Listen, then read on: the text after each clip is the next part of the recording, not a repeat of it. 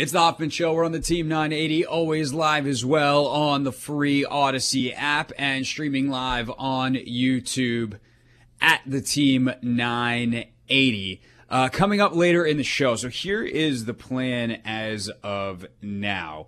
Um, we are going to have Logan. So Logan is scheduled to interview, as uh, those of you watching can see, I'm uh, stalling because I'm checking the time on my phone. Logan uh, is is doing some stuff for the Commanders and, and all of their media uh, stuff right now, and including interviewing Dan Quinn. When he is done with that, he's going to pop over here as we're out in the media annex in Ashburn, and we're going to essentially do a live on the radio version of Take Command. So you're going to get extended Hoffman Paulsen football talk for a while. So that's going to be sick. Uh, later on in the show, I have to actually in the next commercial break, uh, Anthony, I need to go out back into the main media annex because I came, I sprinted back over here after the presser and, and got everything set up. But I got to check in and see who's still out there. But Sam Fortier, I do believe, is going to pop in here. So uh, very much looking forward to talking to Sam. Uh, always look forward to talking to Sam no matter what. But he's actually profiled Kliff Kingsbury uh, for a piece in the Ringer all the way back in 2017. Uh, now, of course, Sam here with the Washington Post, but he spent time with Kliff, so we will talk to Fortier about that a little later in the show, and then we'll see who else is, is hanging out out there, and if anybody wants to come in and uh, talk on the radio here uh, with us. So uh, I do want to talk about Kliff Kingsbury real quick, though, and, and first and foremost, uh, Sam actually asked the question why? Uh, why Kliff Kingsbury and why Joe Whitt Jr., the defensive coordinator? And Anthony, I do think that DQ talked about uh, Kliff Kingsbury first, so we can stop this bite. Uh, for for now, all due respect to Joe Whitt Jr., I just want to talk about Kliff. And uh, as we've established, DQ he can he can go on for a little bit, uh, but here's why Dan Quinn uh, hired Kliff Kingsbury. Well, I think um, I'll take you back a bit, and so when you're getting prepared for this, you don't you're not sure what job you're going to get. You know, you're you're thinking, okay, this, you know, opportunity, this opportunity, so it's a little different than being on their side where they were going to select, where on the coaching side, you were going to see where would be a good fit. And the coaching staff would be the fit regardless of where you went. Okay, so for me, selecting a place that I would be able to potentially coach didn't have to do with did they have a quarterback or cap space or any of that. It was ownership and general manager and fan base and what you could create together because cap space changes, I was looking to say, how could we do something long term to kick ass for a long time and continue to play well, not just because they had won this or won that. So Kliff has always been somebody um, that I've kept up with. Um, years ago, we both coached in college, and uh, we first met each other at a, an award show and just kind of hit it off on that time and then competed against each other. I certainly followed his career, you know, through his time at Tech and then into Arizona and competing. And so in the same way of why I wanted to hire Kyle years ago, like he was hard to go against. He would stretch the field horizontally and vertically, and going against Kliff, those same feelings you had. This is going to be tough. Matchups, formation, speed, shots down the field, aggressiveness, boldness to go. And so, as a coach, you were writing down some names if this is something in your future that said, if I get that shot, this is somebody I would want to talk to. And so that's where the, the start came from him. Uh, so, Anthony, when it comes to this Kliff Kingsbury hire, should I start with the positives or the negatives? Because I think there's a laundry list of both.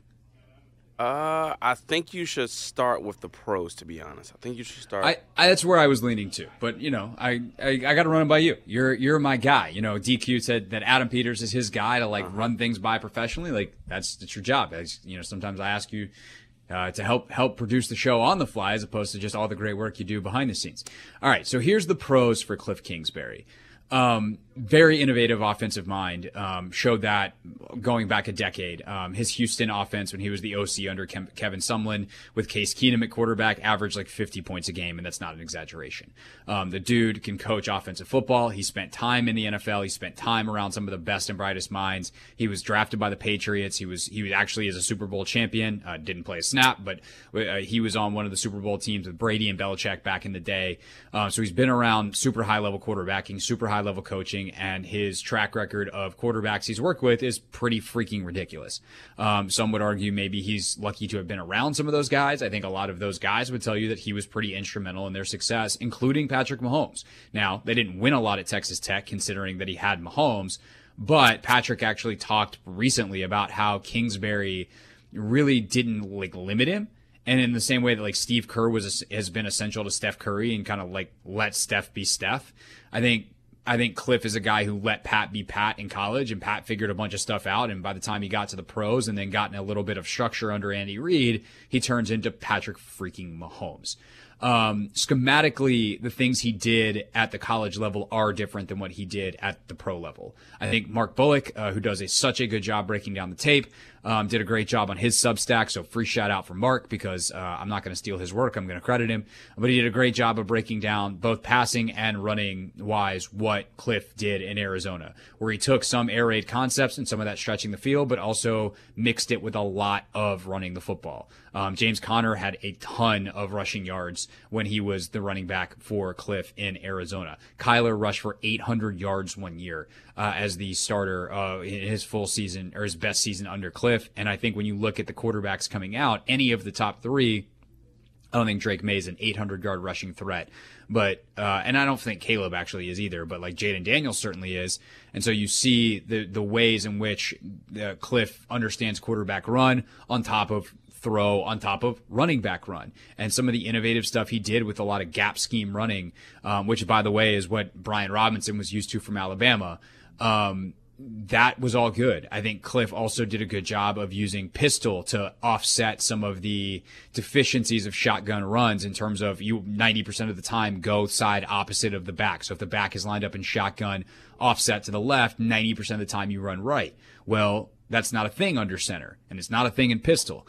And Kliff, who wants to be in shotgun all the time, put a put a pin in that. Seemed to be wanting to be in shotgun all the time. Would use in the NFL the pistol to kind of have a different version of doing that. I also wonder if he would operate far more under center if his quarterback wasn't Kyler Murray, which is something we're going to find out because Kyler is five foot nine. And so Kyler's inability to see literally at the line of scrimmage and to, you know, if he's, if he's taking a drop back and his first three steps, he can't see over the line because he's too short, no kidding, they put him in shotgun all the time. There's no point in getting him under center other than to be like, hey, this is a running play. So anything, even play action, you want Kyler's eyes down the field. He did a really good job with the RPO game. Um, that is both pre-snap RPO, where you have two plays called, you get up, you do a box count, and it's like, oh, we're short here. That's where the ball goes. Or a kind of read option style. Am I handing this off, or to the linebacker flowing with the run, and I'm going to throw a slant behind? He did both. But I think the biggest pro for Kliff Kingsbury is actually something that Dan Quinn just said in that answer. And I hadn't thought of this. This is an original thought. This isn't me uh, reading Mark Bullock and telling you you should go read Mark Bullock if you want to sound smart like I just did, um, but also knowing some of my own. That wasn't all Mark. I have to do some of my own work. Anyway, the point is, what did DQ say about Kliff and the challenges that he he he presents as an OC? Big shots, explosive, down the field. And when you think back to Terry McLaurin's big gripe about EB's offense, it was that they did not take enough shots down the field. It's like, bro, just throw me the freaking ball and let me be a dude.